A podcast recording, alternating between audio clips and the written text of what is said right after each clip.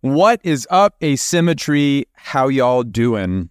Well, with the passing of another year, this time always brings about a significant degree of introspection for me. And, you know, there have been so many milestones on this journey so far. And in no way do I pretend like this is over or we we've reached the peak of anything. That that that that is the last sentiment that I want to give. But reflecting on where we're at with the knowledge of what is coming, I felt like it is appropriate to break it down for everybody who's interested or who cares or who feels a certain way about Mirai and the changes that have occurred with Mirai over the course of time.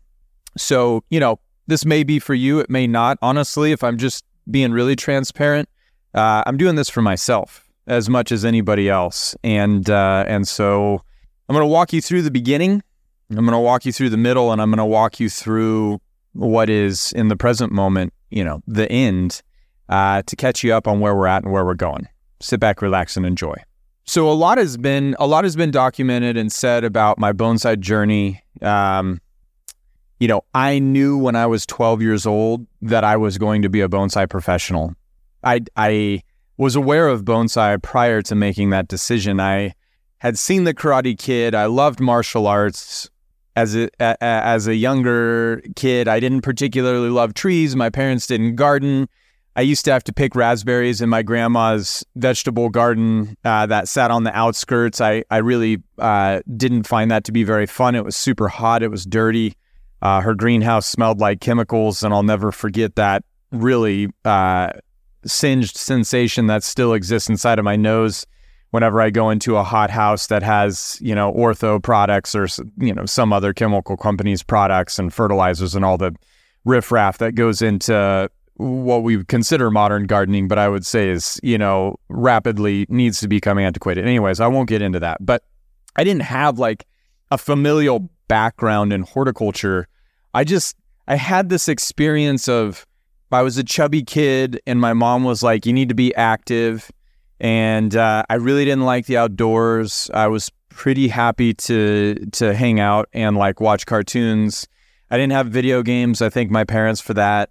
And so, you know, my mom put me in sports. She put me in soccer and baseball and football and swimming and basketball. And taekwondo was like uh, this this thing that whether I wanted to do it or not, she made me do it. And I and I and I again couldn't thank her more for it. Not because I particularly love taekwondo. I thought taekwondo was awesome, made me very flexible, which has served me well in life uh, from a young age. But I think the bigger thing is like taekwondo led to discovering the Karate Kid, which so many of us probably were introduced to bonsai and the Karate Kid. And I was interested in the martial arts. I wanted to be a ninja. Uh, I still want to be a ninja. Let's just be very clear about that.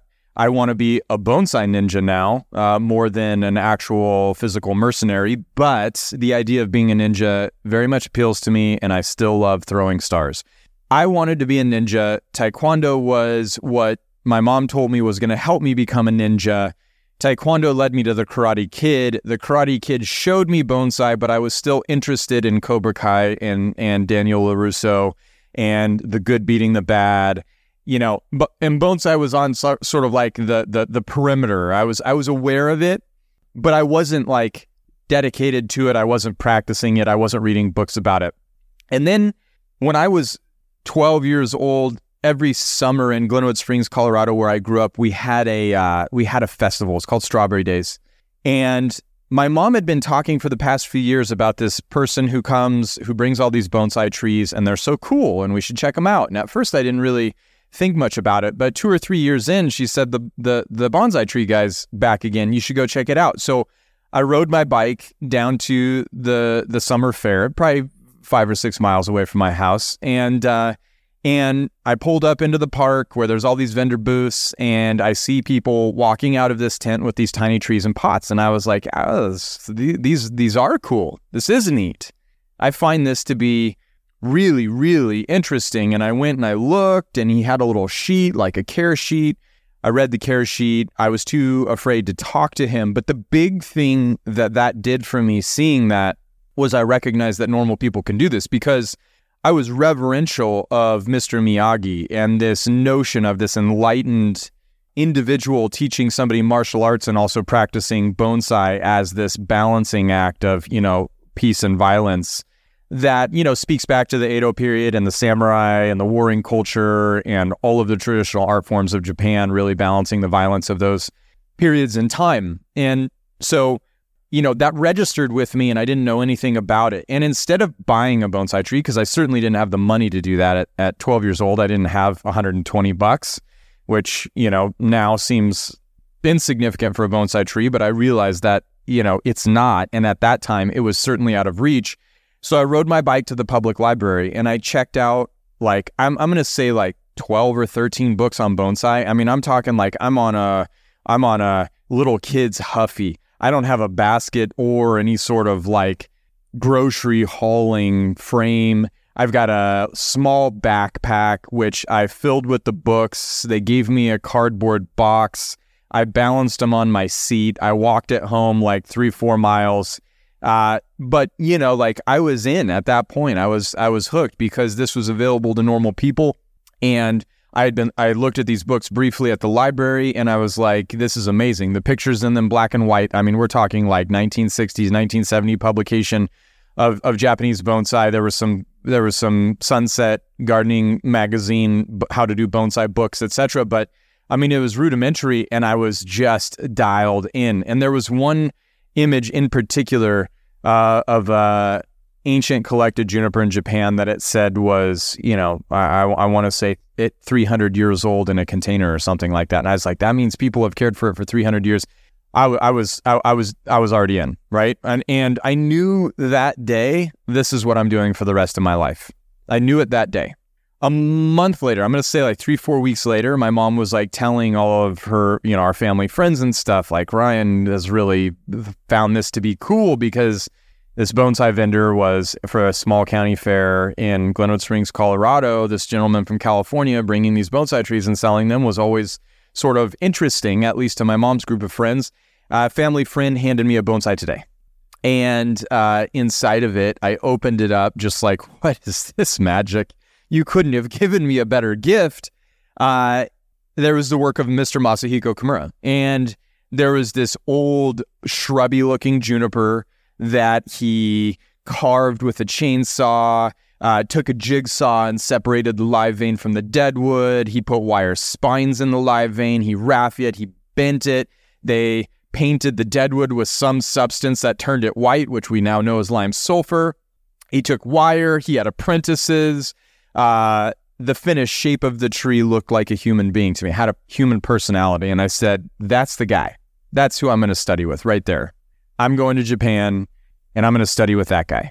And my parents were like, "Oh, that's so cute," you know, and and and their friends were like, "Oh, Ryan seems really interested." They didn't understand. I it was already written in stone for me. That was what I was going to do with my life. And and and nothing changed. From that point on nothing changed. From that point on at 12 years, the only thing that there was to do was to excavate a way through the center of the earth and pop out at Masahiko Kimura's garden in Saitama Prefecture, Japan. That's as far as I was concerned, I, I would have done anything to and did do everything I had to do to get there, right? Uh, so through high school, you know, I continued this like closeted bonsai practice. I had them on my back porch. My parents were super, uh, you know, awesome and supportive. I went and bought a bunch of trees in nursery containers, uh, made huge messes, chopped up a bunch of stuff, killed some things, and you know, really, really tried my hand at bonsai to the best of my ability, but I was limited. There were no resources, and every every three to four months, we would drive across the Continental Divide three hours to Denver, which was the closest city to where I grew up, to do back to school shopping, or maybe in a rare circumstance, we'd get to go to a Denver Broncos game, and I still have to bleed blue and orange uh, at this point just because it was so ingrained in me that the Denver Broncos were our athletic team of choice. Anyways, I digress. And when we would go to Denver, my dad had a had a Yellow Pages book. And in the Yellow Pages, there were two listings for bonsai. And one of them, the most important one, was Colorado Bonsai Limited. That was the garden and nursery of Harold Sasaki. And um, we would go to Denver and I would call and make sure that Harold was there. And uh, my parents would force me to be incredibly obedient and well behaved and not complain a single ounce about everything we did that day if I wanted to have a prayer of going to see Harold. Um, and so that was really effective for them, but it was also very effective for me because it taught me some of the discipline that I needed to understand how you achieve this intangible uh, access to an art form that I didn't understand why, but it spoke to me. The first time I walked into Harold Sasaki's backyard in Denver, I was just like, what happened? Where did the old world stop and the new world begin? Collected ponderosa pines, limber pines, Rocky Mountain junipers, ancient trees like I was seeing in the magazines of Japan, but they were unique and different and maybe even more radical, right? And the only thing I could think is, I want these. I want these. I wanted to possess them. And Harold said, Yeah, it's, you know, they're expensive, but also it's not time. It's, you know, like sort of get your feet underneath you. And if you want to learn, you know, I'll, I'll, I'll show you a thing or two, right? And mind you, I live three hours away. And, um, and at this time I was probably 14, 15. Well, once I got my driver's license at 16, I I asked Harold if I could come study with him. He said absolutely, and I asked my parents, "Can I go?" And they said, "Wow, that's not, that's a long ways to go, pretty dangerous and stuff." But they were super supportive, and uh, and I was a, I was I would say I was a pretty clean, upstanding kid, uh, and so one Wednesday a month, I would leave school when I got out at three o'clock. I would drive uh, to Denver. I would get there around six six thirty um, I would hang out with Harold until nine or nine thirty. He would stay with me in his workshop, and then I would drive. I would drive home, right, and get home around midnight. And Harold and I would sit in this little nook in his garage, and he had this whiteboard. And I would ask him questions, and he would draw things, and he would answer my questions, and we would look at Bonsai Today magazines, and I would ask him about Mr. Kimura and point things out, and he would tell me what he thought, and he was experimenting with, you know, things that were cutting edge to me, and we would look at collected trees, talk about collecting. I would go out into the mountains. I would take pictures of collected trees with a soda can next to them and show Harold and ask him if he thought they were collectible. Like he he was really my bonsai uh, my bonsai spirit at, at at at that really formative age. And you know, I had made up my mind that I was going to go study with Mr. Kimura already, but it would be tough to say that I could have done it without Harold Sasaki because he really gave me the hope and the um, the time and the care to foster this passion that I had. Um, and Harold said, you know, if you're going to go to college and you're thinking about, you know, where you might sort of find this compatibility of bonsai and study, you should really think about going to California. You know, Harry Hirao and Ben Oki are down in Southern California. Ted Matson's a great teacher. Um, and uh, and that might really be a good place for you to learn about bonsai more and get your hands dirty? Well, uh, you know, my career in basketball fell short of becoming an NBA player. That was the best thing that could have happened to me because I, I never had a prayer. Five foot 11 uh, with moderate jumping capacity, not extensive speed, and I could shoot mediocre. There was really no future for, for basketball for me. And, you know, I had to be bludgeoned to death to recognize that I was not going to be a collegiate or NBA basketball player to the degree that I, you know, I overworked myself, tore my quadricep muscle in half, rehabbed it, came back better than ever, and then tore it again. And that was when I was just like, okay, I'm going to go full fledged uh, bonsai, which I already wanted to make that commitment, but you know, basketball could have derailed that for a while, and I'm glad that it didn't. So basketball career is over. I go to see two different colleges. I go to look at Colorado State University in Fort Collins that had a tremendous horticulture program because I wanted to go to Japan straight out of high school and I had no clue how I was going to do that. And my parents were like, that's not going to happen. You don't know anything about the world. They didn't tell me that, but that's what they knew. And I'm glad that they did. They said, you need to go to college. It's going to give you uh, something to fall back on should bonsai not work out. Mind you, they're still thinking bonsai is not a career. This is not something that uh, is, is going to turn into anything, but it's great that he's passionate about it. It'll be a hobby for the rest of his life.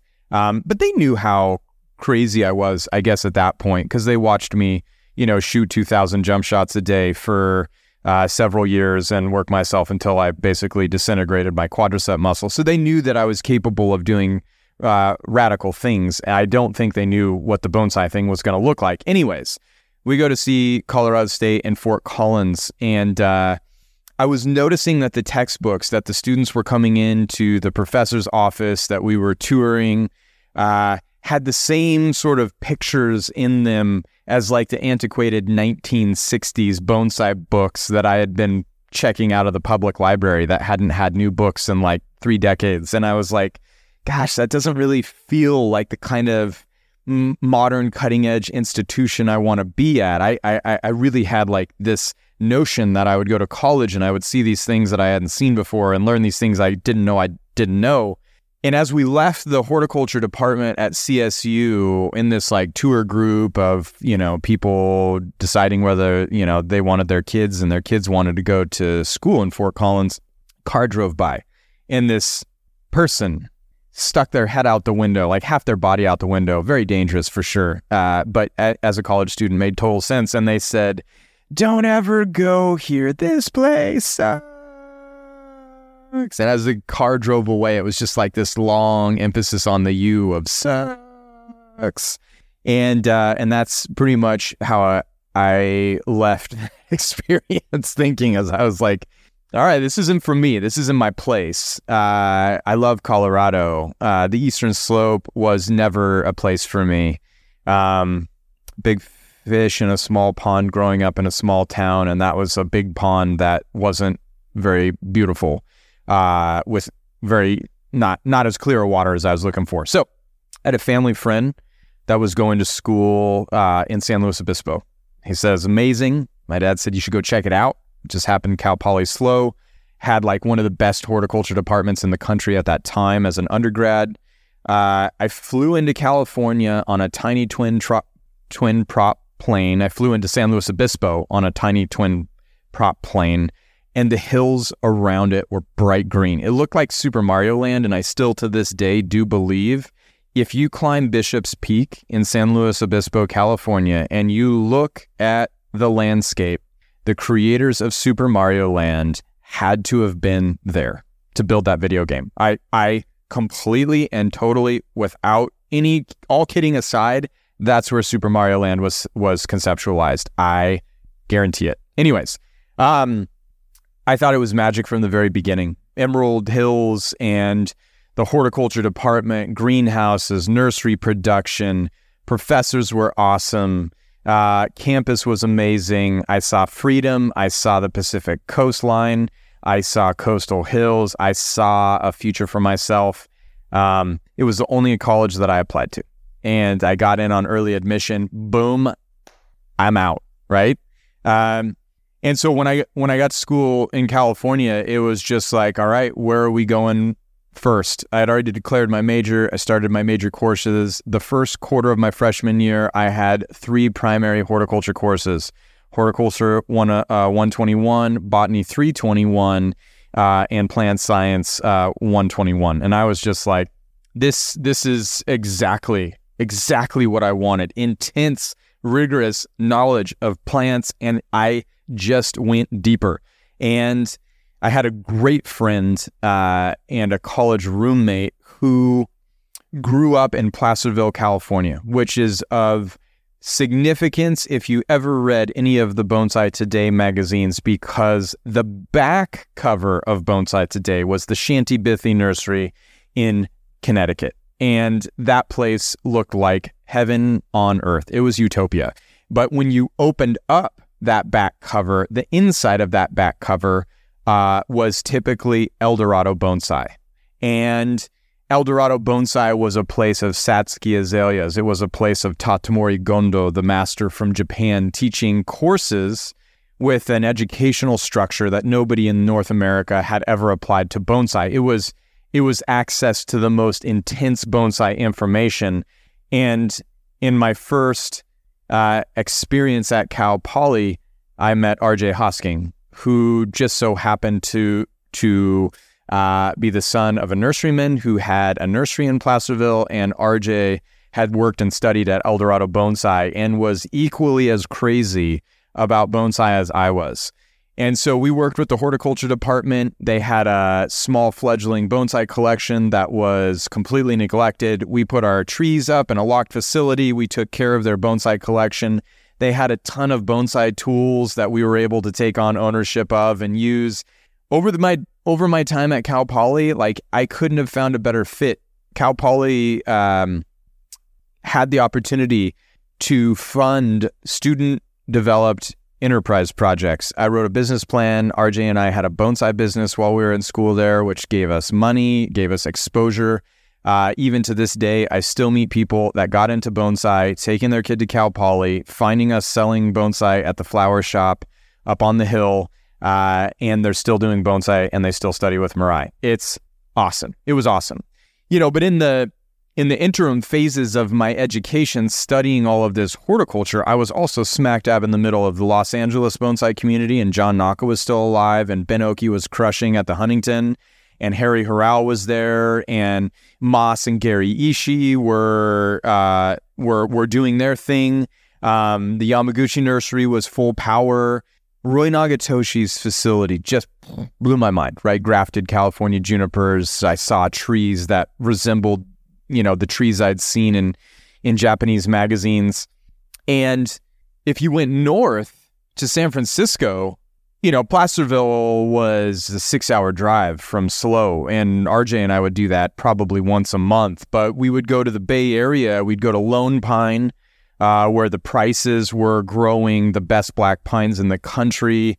Um, we would, you know, step into clubs like Midori Bonsai in San Jose, where I met Doug Phillips and Larry White and some really uh, incredible people. We'd go to club shows in the city. I walked through Chinatown one day in San Francisco and stumbled ac- across two incredibly, incredibly old uh, grafted California junipers with with uh, Shinpaku foliage that were uh, being auctioned off for a Chinese education foundation. They had been in there for a month. Nobody had bought them. I walked in, bought them, bought, bought both of them for 200 bucks. And they were just the greatest thing that I'd ever seen. I mean, California at that time, and Mas Imazumi was still, you know, really, really, really influential in the Bay Area. Collection North was was just kind of firing up. It was it was it, it was it was Nirvana. It was utopia as far as like a young budding bonsai practitioner who had grown up hungry, not having the resources. And it just further reinforced that I needed to go to Japan. Well, having met Ben Oki, you know, on one trip down to the Huntington and having talked to Ted Matson, who I later found out, you know, Harold Sasaki had sort of reached out to Ted and said, Hey, take this kid under your wing. And Ted said, Do you want to come and be in a study group? And I said, Absolutely. Uh, oh, and Johnny Uchida used to give us a lot of love too. Uh, rest in peace, Johnny. But you know, I started gravitating more towards Los Angeles. I would work with Ben at the Huntington, volunteer my time. Ben started uh, allowing me to come into his backyard and work on his own trees. Um, and you know, I was doing menial stuff. I was help, pulling weeds, washing deadwood, etc. And he said, you know, if you really want to do bonsai and you really want to study with Mr. Kimura, I'll take you to Japan. And I said, I'm in. Let's go. Let's go. I told my parents, uh, and the winter quarter of my sophomore year of college, uh, I I worked all summer, saved up enough money, and got into Ben Oki's tour to go to Japan to meet Mr. Kimura. I took the quarter off school, uh, worked, you know, kind of continuously, worked on my bonsai continuously, but w- just just worked to be able to afford the trip and life in general, and um, and went to Japan with Ben Oki. And the second day, you know, totally different world. First time I've been uh, not out of the country, but first time I've been in such a foreign place where the language was different, the the the lettering was different, the culture was so different, and it was just like this. It was it was like it would have been like being in Blade Runner, you know, with Harrison Ford. It was like I was I could have been in outer space. This may have well have been Mars, you know, be, because I was just unaware of this world. Second day we're there, we go to see Mr. Kimura and uh, and the thing that struck me, we walked into the garden. There's a large group of people. Mr. Kimura knows nothing about any of us except for Ben Oki, who he had a relationship with. You know, there's apprentices running everywhere. Um, the thing that struck me was when I met Mr. Kimura, the the power of his presence. Not he didn't do anything. He was just standing there, just being a normal dude, right? The power of his presence for even an unknowing individual is undeniable. Undeniable. Still to this day, I'm going to say Mr. Kimura is the most powerful individual that I've ever been in a room with. And I've, you know, I've had the fortunate opportunity to meet a lot of really uh, talented and uh, celebrated people. I've never met anybody with the kind of power, the kind of force of energy that Mr. Kimura had. So we looked around his garden and he said he had a, uh, uh, a Kinbon photo shoot happening in the back. And we got to go to the back of his garden, which Mr. which Ben Oki told me that never happens, right? And so we went into the back and here's this, you know, triple the size universe of bonsai greenhouse. There's chairs setting everywhere. We walk in there. There's like a like a a, a thousand year old spruce uh, that they're restyling for Kinbon. And Taiga Urushibata is assisting Mr. Kimura. And I'm just watching him hand Mr. Kimura these tools. Uh, Mr. Kimura doesn't have to ask. He puts his hand out. Urushibata's son puts the tool in his hand. He needs wire. Urushibata's son's already got the correct gauge. He points at the length. Urushibata's son cuts it. Sometimes he doesn't even point. Urushibata's son cuts the length of the wire. It's perfect you know, I just I, I watched this synchronized existence of this pupil and and his master, and I was like, yeah, mm-hmm, yep, this makes complete sense. This is exactly what I want. This is what I'm looking for.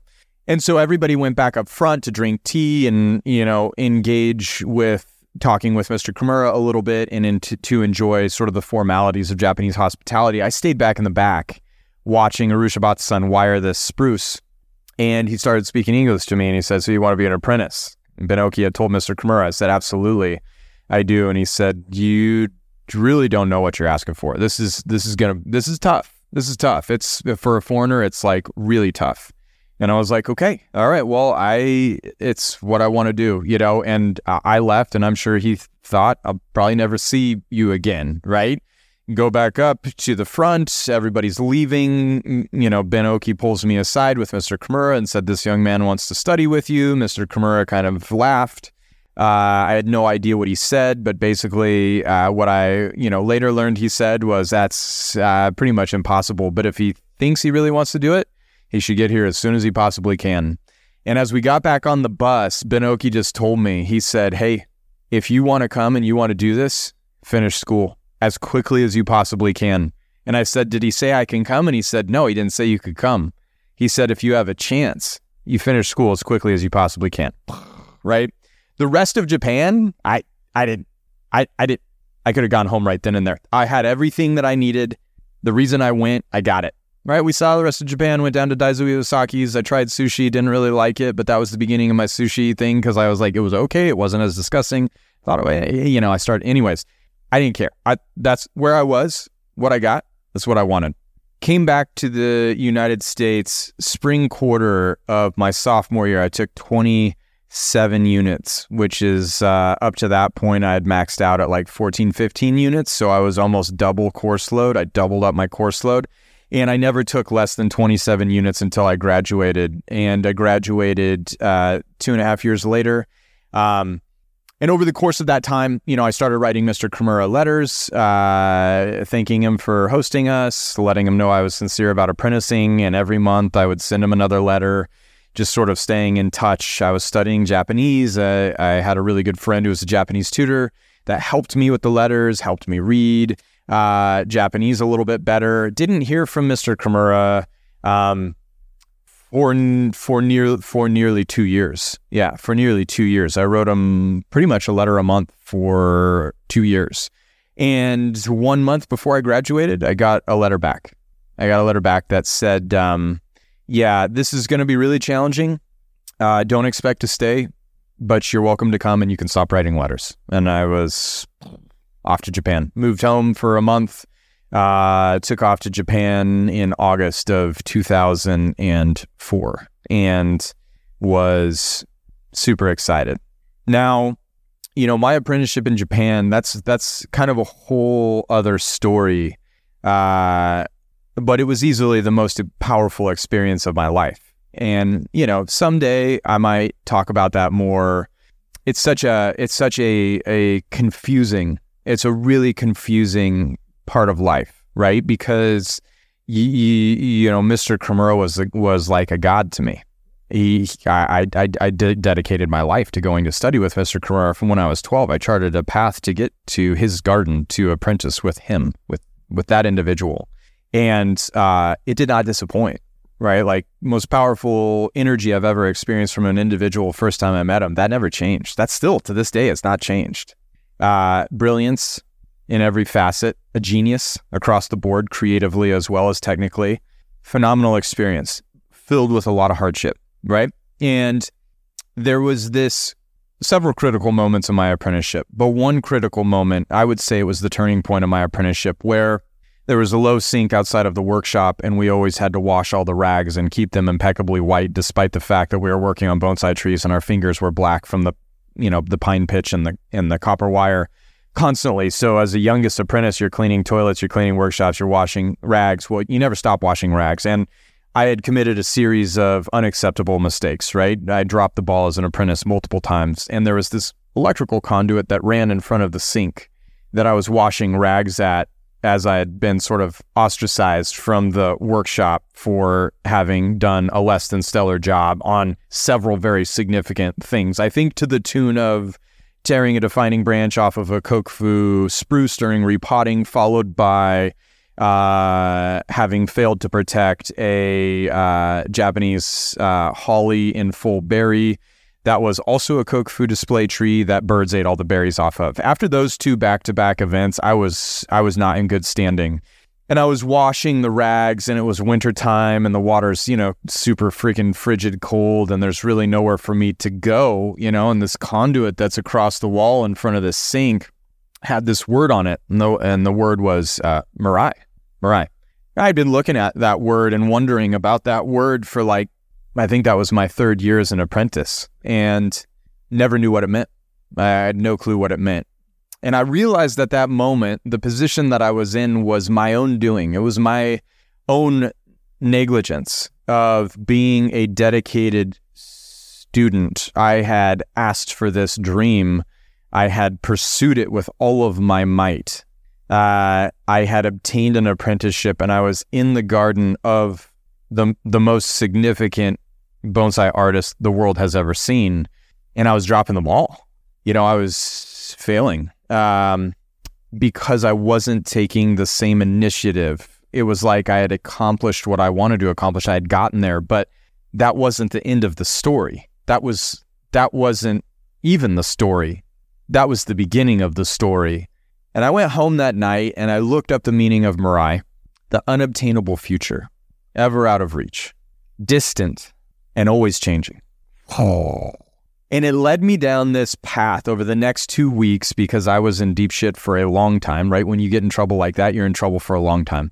Uh, it led me down this path over the next two weeks of really dedicating myself to thinking, why am I here? And what am I doing? And what am I what am I going to do with this? You know, my parents are like, yeah, I guess go to Japan and study bonsai. They didn't think it would make it that far. I told them it would be at least five years, if not six. And they thought that I might be gone for two or three, right? Like they were like, this isn't, you know, I think everybody kind of felt like this isn't necessarily real, right? Like it's happening, but it's not real, or like to what degree, to what extent. And I started thinking, you know, when I'm done here, what is bonsai in the United States? What is um, what led me to need to come here that I couldn't get there? And what do I want to do what, with this tremendous gift I've been given? I've been accepted into this rare domain and I'm fucking up, but I, I can fix that. I can change the course and my trajectory right now if I want to. What is the reason? What is the motivation? What is that driving factor that that I personally needed to elevate my level, right? getting there drove me to that point. Once I was there, what drove me to get better?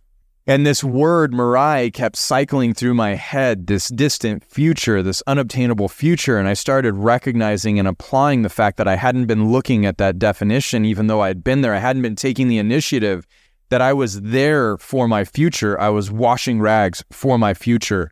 I was studying with this master for my future. I was dedicating myself for my future. And the the the switch flipped. And you know, there were a lot of lessons about being an apprentice at the time that I learned. Uh, but one of the things that I really took to heart is saying you're going to make a change is not very valuable. Making a change doesn't need to be said. And instead of going and apologizing or doing anything of that nature, I changed. I just changed. Dedicated. First person there, last person gone. He needed something, it was already there. There was a problem. I stopped it before it started. And I just started seeing my skill set skyrocket and grow. And I started piecing together this vision of building a garden that had the highest quality material. I used to collect back in college. Harold, or back in high school, Harold taught me. In college, I spent a lot of time in the Sierras. I, knew what North American material had to offer. I knew the potential of bonsai in the Western world at a very young age. Uh, and so I started thinking about this garden filled with Yamadori, uh, pushing the level with the technique and artistry that I was learning. And I started recognizing, well, you can't just stop at a tree. The tree needs a ceramic vessel.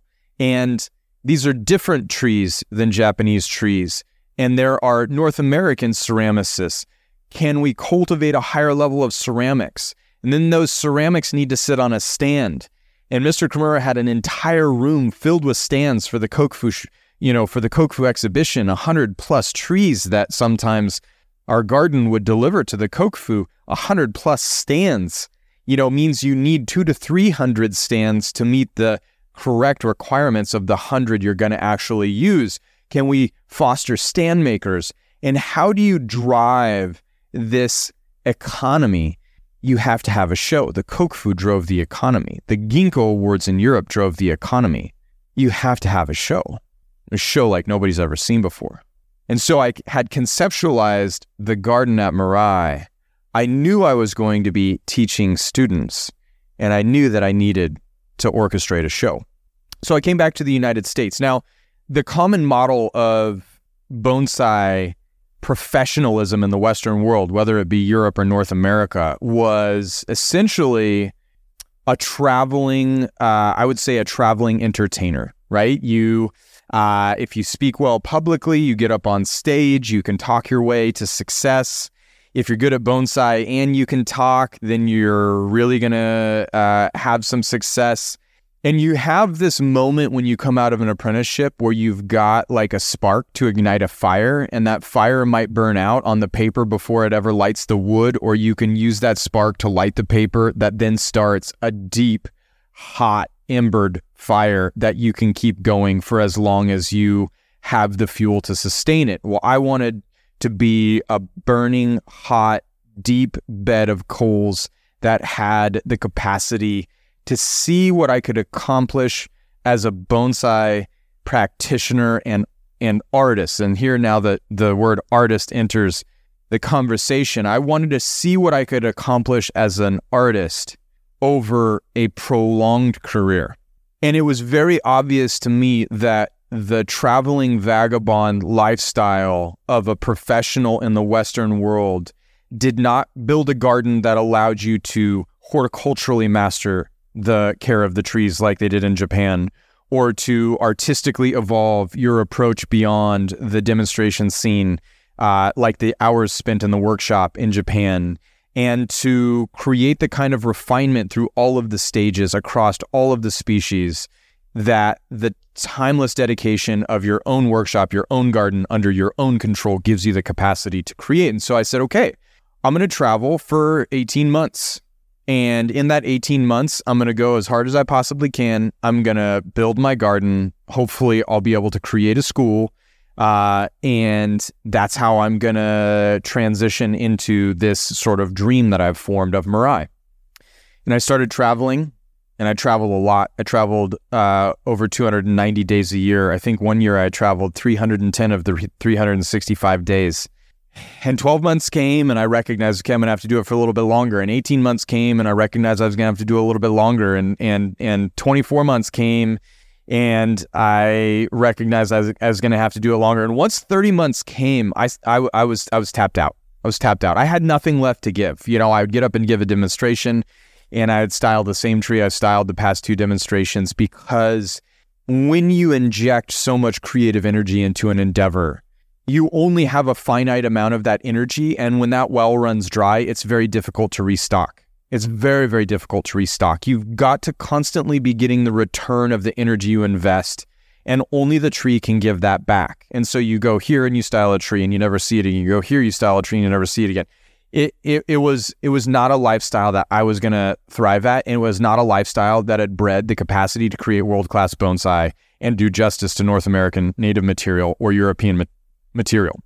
So uh, I had started teaching classes the second year of Mirai, right? I had I, I first year I built the garden, remodeled my house very poorly, mind you, uh, and turned a pole barn into a workshop. And 2011, I started I started uh, teaching students, and you know, my first lecture in a class at Mirai lasted about 20 minutes on pines and design. And then for the next, uh, you know, three days, um, I had to fill the empty airspace.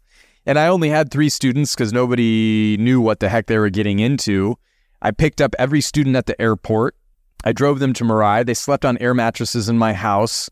Uh, I made breakfast, lunch, and dinner, coffee we probably drank too much beer. Uh, I'm I would say actually we definitely drank too much beer. We stayed up way too late, uh, and by the end of the third day, we were all crushed. I drove them to the airport, and then got on a plane the next day and traveled somewhere to continue my professional activities while I built the garden. Well, 2011, you know, I've got a handful of students. 2012. Uh, most of the classes are are filled. 2013, Mirai's educational courses are filled and, and there's a waiting list. And that was right at the time where I was totally tapped, shut her down. I stopped traveling.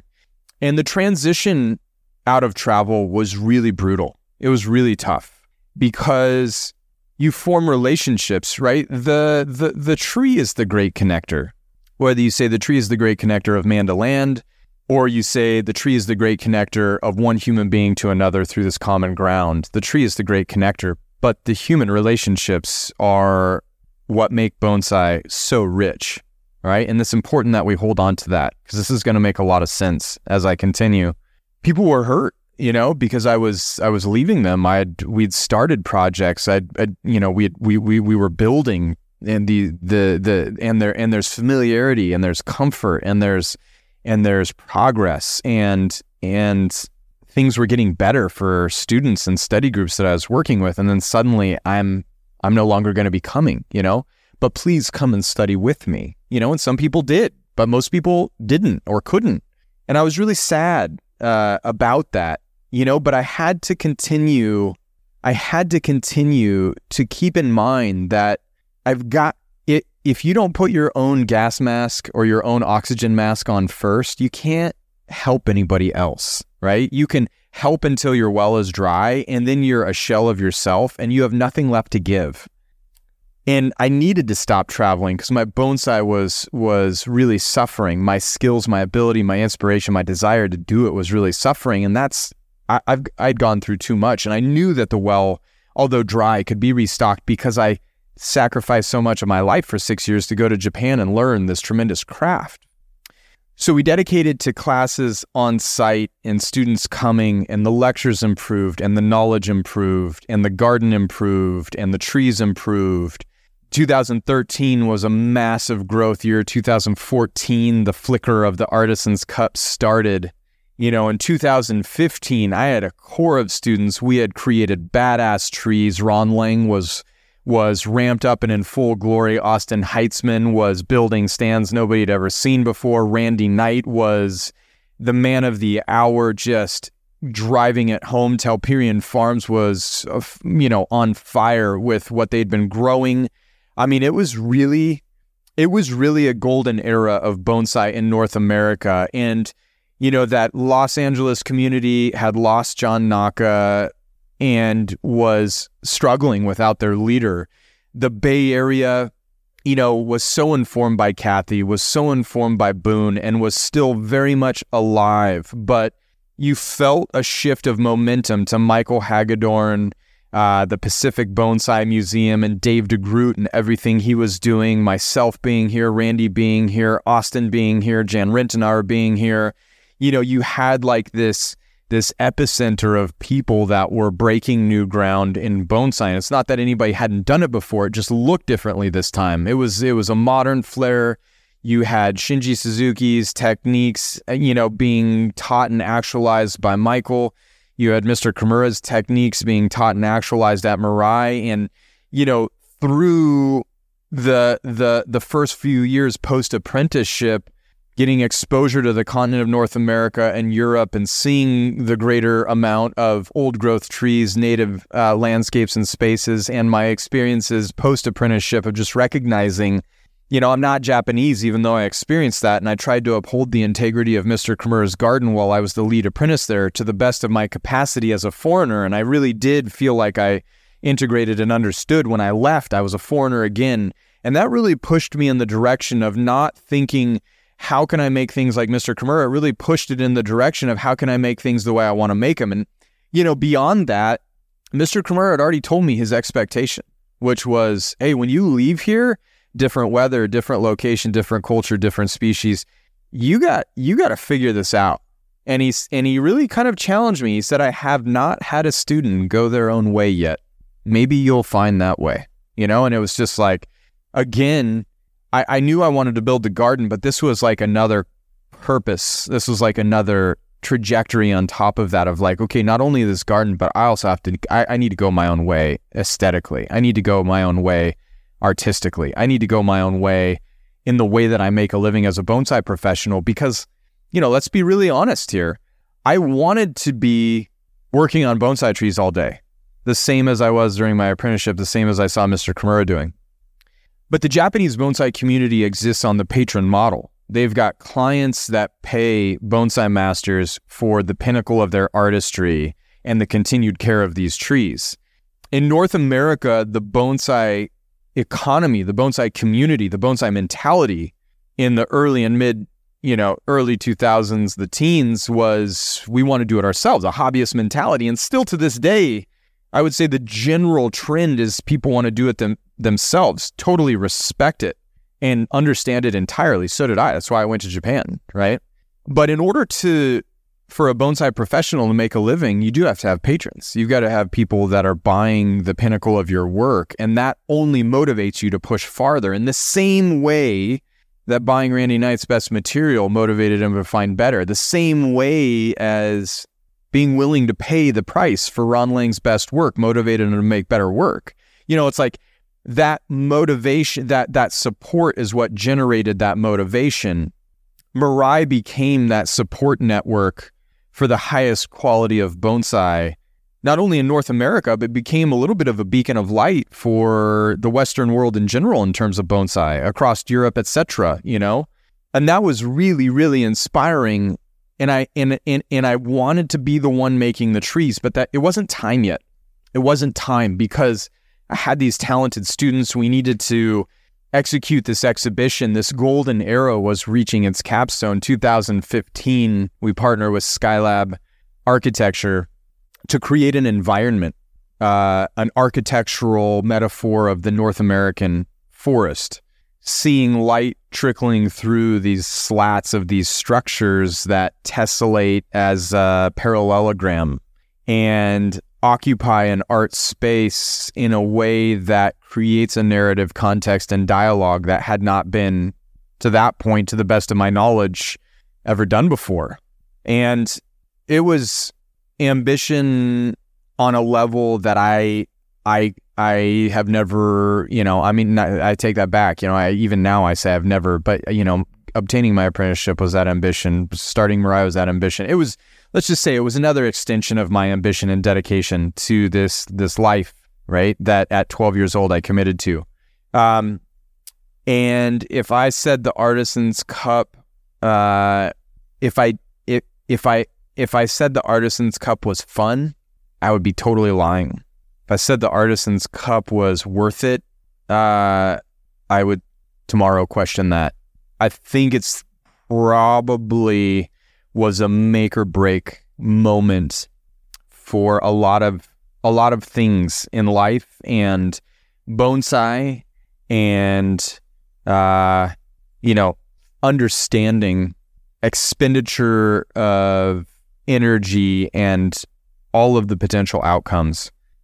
I almost lost my almost lost my house, almost lost my garden to the Artisan's Cup. I mean, it really demanded everything. I leveraged everything to do that show, but I believed. I believed in that show. I believed in its purpose to drive bonsai in North America forward. Uh, and I still think to this day, and I'm going to come back to this in a moment, I still think to this day, there are seminal moments that occur in every endeavor that, whether remembered or forgotten, changed the trajectory of things forever. And I think that that show really had a profound impact uh, on bonsai in North America, just as a reference for what was possible. For what was possible. Now, when I was building the garden in 2010, 2011, 2012, I rapidly outgrew the first workshop that I had built, which was just like a repurposed pole barn. And I started building uh, in the middle of 2012 what is currently uh, referred to at Mirai as the barn. Started building the barn not because I needed a new workshop, right? Or wanted a new workshop necessarily. I love that small space that we had the bonsai commune in, right? And gr- great trees were created. Uh, iconic trees were created there. Great relationships were formed that still exist to this day. But I had started trying to film bonsai DVDs. And Steve Salesian was just a monumental figure uh, who was a student at Mirai at the time, had experience in film, was a professional skateboarder, uh, knew what it took to film things, and was willing to help me, right? He was going to film these things, he was going to help me make some DVDs. Other bonsai professionals had made DVDs. I was so terrible on camera, it was uh, an impossibility to think that this was actually going to happen.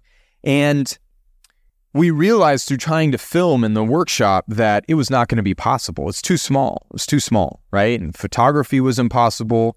Uh, filming was impossible. So the the primary reason that I built the barn was because I knew, hey, listen, I I, I I'm only one person.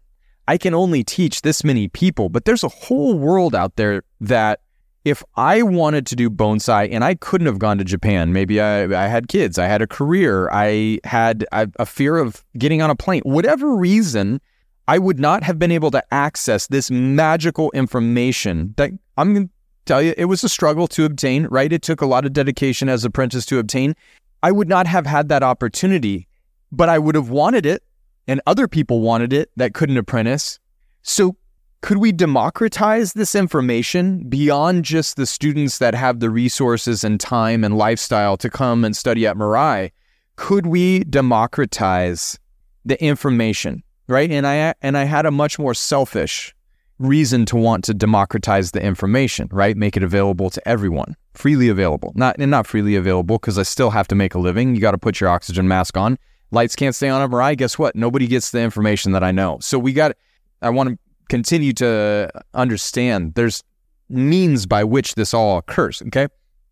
So when we were building the barn, I started looking into internet, which I had like, uh, uh, you know, uh, satellite internet up up at the garden at Mirai to that point, and uh, it's actually a utility company. There was uh, like an internet deadline at the base of the driveway. My driveway happens to be like four or five hundred yards long. I mean, it's a freaking long driveway, straight uphill. And they said, well, if you'll buy two different internet services that cost an ungodly amount of money, uh, and you'll pay for the installation, we'll do it. Otherwise, either of those two things, you won't pay or you won't buy these services, we won't do it. So I said, yeah, okay. Uh, so I trenched the entire length of the driveway myself, laid the conduit, uh, trenched all the way to the barn. Um, that was just a foundation at the time, laid the conduit, and had fiber optic cable run into the building so that we could potentially one day in the very distant future stream education out of the studio at Mirai. And I saw the opportunity for it, and I knew it was a means to democratize the information. But selfishly, what I really wanted to do was to give everybody a homogenous knowledge of technique and see how that impacted the artistry and the quality of bonsai universally. That was the motivation for Mirai Live. Now, I didn't know it was Mirai Live at the time. I didn't know what it was going to look like. I just knew filming DVDs was not going to be a model that sustained itself. It was antiquated already in in in 2010 and 11. Fast forward post Artisans Cup, faking it until faking it until you make it is a part of any ambitious individual's unbreakable unbreakable spirit. You know, that was stressful because the Artisans Cup I had to leverage the house and the garden to afford it and I was riddled with debt from the Artisans Cup, riddled with debt. And I really didn't know how I was going to recover from that because I had the limit of my physical capacity, but I was under tremendous stress, tremendous stress, trying to figure out how to keep the lights on and keep things moving forward and I had tremendous students, and this call to action had come and gone. You know, this call to action that had built up this momentum, and Randy Knight was at his pinnacle, and Ron Lang was at his pinnacle, and Austin Heights was at his pinnacle, and we all congregated there, and the Artisans Cup happened, and then everybody went their separate way, and it was like, ooh, what what happens next? You know, and I didn't have an answer for that. I didn't I didn't know, but I but I knew how to do bonsai, and people still wanted to learn bonsai and I had laid this infrastructure long ago that was still sitting there in place, still paying for internet I didn't use, by the way. And so I started thinking, conceptualizing, website needed to be changed. I started working with talented designers that I was familiar with, and I told them, I think the future of this whole thing is like a comprehensive is a comprehensive bonsai education online. I think that's I think that's where I'll have the capacity to regain the freedom to be an artist and focus on the creation of bonsai on my on my under my own hands and to push the envelope of my own artistry but share it with other people, right? Open the door. So I conceptualized a multi-staged approach and the lowest hanging fruit that was capable of generating the content that you need to educate people, that was also capable of scaling and was also capable of creating some educational economy was a live stream. Doing bonsai work under my own power in my own studio, but relaying this to the rest of the world. And so I started figuring out how do you live stream. At this point in time, nobody was live streaming. When we launched Mirai Live, I believe it was March uh, Mar- March 12th, March 15th, March 17th, Mar- maybe yeah, March 12th, March 15th of 2017. We live streamed from a brewery in Portland to celebrate the accomplishment. I don't know anybody else. I don't know another company that was dependably live streaming in the world at that point in time. And I'm not saying that they weren't, but I didn't know of them. I knew Facebook's live stream didn't work. I knew Instagram didn't have live streams. I didn't know anybody that was live streaming. And so we started this building process of streaming education, showing people a higher level of bonsai uh, knowledge because it was under the same conditions as I had learned bonsai. I was watching Mr. Kimura at the pinnacle of his capacity execute at the highest level, that access to that level is what raises your understanding of what's possible. It shows you the fluency of the action to aspire to. And when you see it, it looks easy. And then you do it and you fumble and you're like, oh my gosh, I now get it. This is hard. It's going to take some work. Building knowledge, building knowledge. But the important thing to understand here is this was just one part of a vision that I'd conceptualized as my next step, right? This was just the first part. This was the building part. 2017, 18, 19, 20, 21, 22, 23. 17, 18, 19, 20, 21, 22, 23. Seven years. Seven years we've been live streaming. That is what it has taken to develop the next steps of the greater plan of what was conceptualized and put in place seven years ago, which is a comprehensive education of bonsai that gives accessibility to everybody, democratizes the information. And over the course of that time, I've learned a lot. We know so much more. So, the byproduct of that experience of the lowest hanging fruit, creating the information that we have to share, that, that the live stream was not the product. Most people are thinking the live stream is the product. Mirai Live was not the product. Mirai Live was the method, it was the vehicle. And along the way, you start to recognize how complex this system is, and you start to recognize how complex this system is to teach.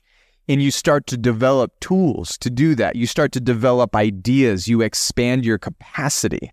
And I started to recognize oh, people want a calendar to be able to understand when they're supposed to do what, how, and why. But that is too complicated. If I drew a calendar, it would blow people's minds. Even to draw it for myself, it's utterly confusing and functionless.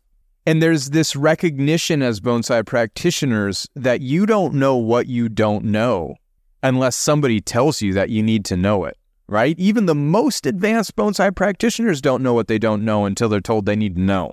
And so there became this awareness that the Mirai Academy, a comprehensive education that combines editorial, scientific, artistic, technical processes over the course of time that identify primary, secondary, tertiary stages of development that allow you to build a bonsai, the horticulture that allows you to take care of that bonsai, the artistic principles that allow you to style that bonsai, evolve that bonsai, the conceptual implications that allow you to understand its continued direction, evolve it over the course of time, represent nature in miniature, aspire to and know the process of how you make world class bonsai. That has never existed in the history of the world. No single person has ever laid all of that out. It's never been done until now, until right now, right now. wow. That's a journey that started when I was 12 years old that has taken me through every corner of the world, every up and down, not every, but most of the up and downs a human being can experience in that process through walking the line of failure or success, survival or death. You know, and the motivation through this whole thing is the same motivation that drives all of us. This intangible quality of the relationship that we form with this silent living organism that teaches us more than we ever could have learned without it, right? The tree, the form of the tree, the tree. And how many more people and how much better would the world be if everybody was able to build a relationship with a tree? And maybe bonsai is not the way for everybody, but maybe bonsai is a metaphor. Maybe it's a connector. Maybe it's a digestible, consumptive, mm, I'm going to say maybe it's a digestible way to understand our role in the greater ecosystem on Earth. Regardless, democratizing the information through the creation of the Mirai Academy gives the most advanced practitioner every single tool they need to elevate their bonsai beyond what they think is possible, while also meeting somebody who's never touched bonsai before but has that slight flicker of a spark that could ignite the fire that could start the wood that builds the bed of coals of the next greatest artist the world has ever seen in the realm of bonsai. The Mirai Academy is comprehensive in tracking your progress. It tells you what you need to know and what you need to do, when you need to do it according to the environment that you live in and its climactic conditions. And the natural questions that are going to arise when you start to perform these things trigger your access and your involvement in the academy, where we answer the why and take you a little bit deeper and build your knowledge a little bit more in digestible chunks that continue to move you forward in this journey of knowledge that has taken a long time to understand how we handle this valuable, delicate information.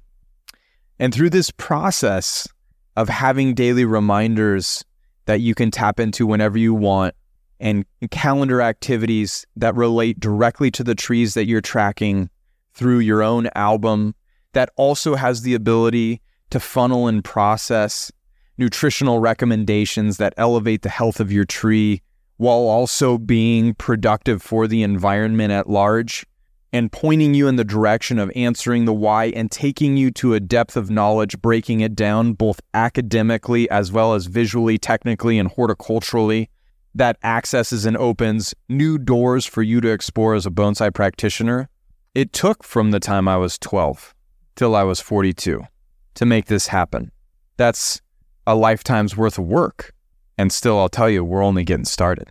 Now, the on site education at Mirai, this human relationship that I referred to, is still at the very epicenter and backbone of what we do. We took this concept of fundamental ideas that guide and inform every other aspect of what you do to a bonsai tree. We called them the defining concept courses. And in 2011, I think I had six or seven students total studying at Mirai in the first year of defining concept courses. We met three times a year during the critical points where you needed to perform actions on pines, junipers, elongating species. We developed the multi-flush pine vernacular and calendar. We developed the short needle single flush pine vernacular and calendar, the long needle single flush pine vernacular and calendar. We created elongating species to summarize this vascularly empowered genre of trees. We broke it into coastal and alpine over the course of the next 12 years. And once we had processed so many students through every single round of each of these courses, teaching the fundamentals of repotting and soils and top dressing, chopsticks and wiring. Same angle, same spacing, no gaps, structural, secondary, tertiary, primary stages of design, secondary stages of scaffolding, tertiary stages of ramification. And we started implementing intensive study, right? Where you come for five days and we dig into more complex work. We did intensive studies, and the goal of Mirai's education on site was always not to cater to the beginner, but to elevate the beginner to a to an intermediate and to cater to the most advanced student because it was very clear the level was not rising in the Western world by catering to the largest client base, which was the beginner. And that's not to discriminate, but it is to say if I came back from Japan and my job was to elevate the level of bonsai and see how far I could go personally. Having come from the mouth of the dragon of the best bonsai garden in the world at the hands of the best master in the world, I had huge expectations on my shoulders and I had even more expectations of myself. You had to focus on the highest level practitioners. Those are the people that mentor you in, in a club. Those are the people that organize and orchestrate exhibitions. Those are the people that are driving their communities forward and there was nothing for them. And so I continue to try and maintain the priority on my most advanced students in terms of the formation of education at Mirai. But no system is bulletproof. Nobody has been able to duplicate the apprentice model of Japan in a culture that does not educate in that fashion. I've had 12 apprentices over the 13 years I've been at Mirai. The longest that any one of them stayed was slightly over a year. I know other bonsai professionals in the Western world that have attempted to have apprentices. How successful has that situation been? I would say moderate to poor at best, right? Okay, so at this juncture where we're finally hitting this pinnacle moment of actually releasing to you the intention of 30 years of work, it's time to go back. It's time to move forward. It's time to come full circle, right? And that is where education on site at Mirai is shifting to what I always wanted it to be, which is dedicated, focused study, one on one, both of our hands on the same tree, elevating your level as I continue to elevate my level, making the best trees in the world as the repercussion of our collaboration. This is the quintessential romantic painter's master studio. This is the way that art across the millennia of human existence has evolved. This is how boundaries have been pushed, how beauty has been created, and how culture has been represented. The master and the student working together on the same project. And it's from the mentality of taking all of the talented students that have studied at Mirai to this point and giving them that next step and that next level of capacity to build, evolve, and improve themselves. Now, what is the outcome? The outcome is going to be the best trees that Mirai's ever produced, beyond a shadow of a doubt. It'll be the best trees Mirai's ever produced. I'm older, I'm wiser, I understand my creativity. I've seen gajillions of bonsai. I've taught across the world. There's a reason that I keep coming back to my facility and improving it and, and evolving it and investing in it because there's still something here that this facility can create that nobody else can create in the world. But beyond that, to be able to come and study without leaving your life, without going to Japan for a six year apprenticeship, you know, in a culture that has changed dramatically, and to be able to achieve that kind of level of proficiency and mastery through the guidance of absolutely impeccable material and absolutely on point instruction tailored and customized to the individual at that moment under those circumstances applied to that tree. You cannot get that anywhere else. It does not exist. Does not exist. Doesn't exist. Doesn't exist in a workshop with six people. Doesn't exist in a in a three day weekend. It doesn't exist anywhere except for a focused master's studio applying the most cutting edge knowledge to the work at hand. Now, through this entire process, you know, you have this evolution of, I have an evolution of myself. There's an evolution of the trees that have been under this, you know, very loving, but let's be honest, rigorous journey. There's an education that's evolved. There's an accessibility to information that's evolved. There's also this like environment that's evolved you know, this environment in terms of a garden that started out as a 750 square foot cabin and a crushed pole barn that a tree had fallen on when I purchased it. Rain came pouring through the roof the first night I slept at Mirai. I really wished that I could have taken back the purchase of the property, but it was too late. You know, and then it was like I woke up the next morning and onward, let's go. There's there's nowhere to go but there's nowhere to go but forward, right? 10 years into the building of the garden, things were looking really, really good. And then suddenly, through a senseless act, senseless act, it, it, it, took me all the way back to the beginning again. Hmm. What had been built up over 10 years was almost in a, in a single night taken back to the beginning. And that was a really tough time because it, I had thought that I was, you know, in many ways done with one chapter of this ecosystem and I could focus my energy and my efforts and and and and suddenly it, it, was really taken away and I couldn't focus on the things I wanted to focus on. And so there wasn't anything to be done. Nobody was going to fix it for me. There nobody was going to change the circumstances that had been forced upon me. Onward onward. Let's go. Let's keep it going. And and let's just not rebuild it the way that it was. Let's rebuild it in a way that it could be. Let's rebuild it in a way that will last. Let's rebuild it in a way that if the, the Yellowstone geyser, super geyser erupts in the western United States is wiped off the face of the map, that there would still be a remnant of this garden and the love and attention and effort that's been put into this place.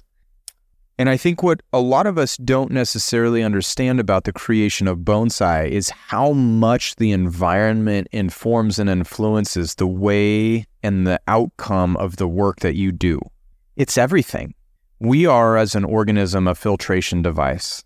We take in stimuli and we bring to fruition the product of how that works through our unique chemistry, through the channels that we have in our mind that have been carved over decades of experience and through the muscle memory in our body and our hands that give rise to shape and form and proportion and concept and context and culture and nature, we are informed by our environment.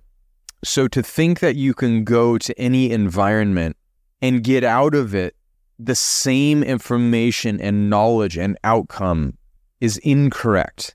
It's incorrect. And I know that because I've put myself in almost every environment possible and made a bonsai there. And what I learned is that changes everything. So when the necessity to rebuild my environment was upon me, I started to recognize that I wanted to build an environment that will bring out the best of every single individual that comes to work at this facility under my guidance with the most spectacular ancient trees we can possibly have the opportunity to work with. And in doing that, the facility is another aspect of how Mirai and this idea that started washing rags in a stone sink turned into something that answered the call to duty that my master put upon me when I left my apprenticeship. And he said, Not a, a single student of mine has done something that's their own. Are you going to do something different? You should do something different. Well, now we're doing something different. And I guess the question is, you going to come join us?